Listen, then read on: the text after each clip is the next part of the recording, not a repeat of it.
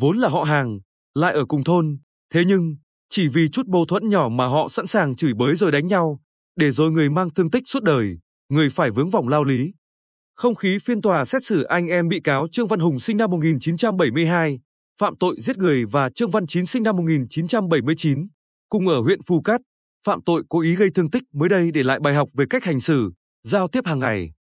Nguồn cơn của sự việc bắt đầu vào khoảng 17 giờ ngày 29 tháng 3. Hùng đi từ nhà đến khu vực trước chùa Khánh Sơn cách nhà khoảng 80 mét về hướng đông thì phát hiện bà PTA sinh năm 1973, ở cùng thôn đang sử dụng máy quạt cắm vào ổ điện của Hùng để dê lúa mà không nói cho Hùng biết.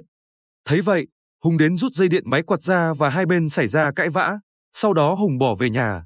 Chuyện tưởng vậy là xong, nhưng sau đó khoảng 20 phút, Chín nghe người trong thôn nói anh ruột vừa cãi nhau với vợ chồng bà A, nên đến gặp vợ chồng bà A. Hai bên xảy ra cãi vã, xô sát. Đỉnh điểm, Chín dùng một ống kim loại tròn dài đánh trúng vào gò má phải của chồng bà A, gây thương tích với tỷ lệ 2%.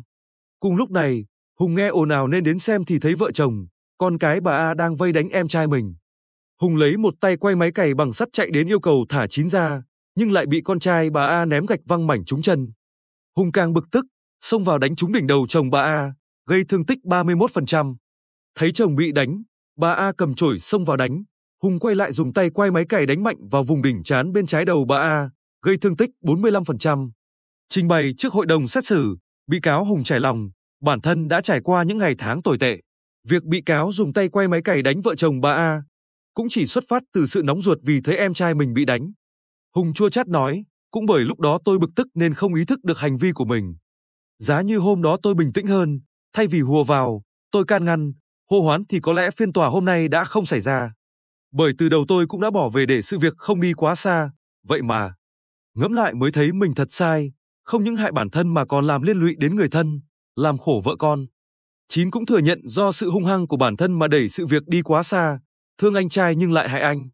Trong suốt quá trình xét hỏi và tranh tụng, hai bị cáo thành khẩn khai nhận mọi hành vi phạm tội, hối hận về hành động của mình và chủ động nhận bồi thường tổn thất cho bị hại. Theo đại diện Viện Kiểm sát giữ quyền công tố tại tòa, hành vi của Hùng đã phạm vào tội giết người với tình tiết giết hai người trở lên. Hành vi của Chín đã phạm vào tội cố ý gây thương tích với tình tiết dùng hung khí nguy hiểm. Việc vợ chồng bà A không chết là do được đưa đi cấp cứu kịp thời và ngoài ý muốn của bị cáo. Tuy nhiên, các bị hại và gia đình bị hại cũng có một phần lỗi là vây đánh Chín trước, nên gây ức chế cho Hùng. Phiên tòa, hội đồng xét xử đã dành phần lớn thời gian để truy xét từng hành vi và động cơ phạm tội. Trong cuộc sống muôn màu muôn vẻ, không ai không tránh khỏi những xích bích, và chạm. Nhưng, bạo lực chưa bao giờ là lựa chọn đúng đắn. Trong vụ án này, ngoài hành động sai trái của hai bị cáo, bị hại cũng có phần lỗi khi đã có thái độ và lời nói đẩy sự việc thêm căng thẳng. Chủ tọa nhắc nhở, đành rằng hai bị cáo đã sai khi xâm hại sức khỏe người khác, song nếu ngay từ đầu, bị hại cư xử hài hòa, bình tĩnh thì việc nhỏ đã được giải quyết êm xuôi, nhẹ nhàng. Qua sự việc này, tòa cũng mong bị hại tự nhìn nhận lại mọi việc và thái độ trong cư xử của mình. Mức án 8 tháng tù giam đối với bị cáo Hùng và 6 tháng tù treo đối với bị cáo Chín chính là bài học nhãn tiền cho những ai thích giải quyết mâu thuẫn, xung đột bằng bạo lực. Ai cũng cần dân mình, rằng một sự nhịn, chín sự lành.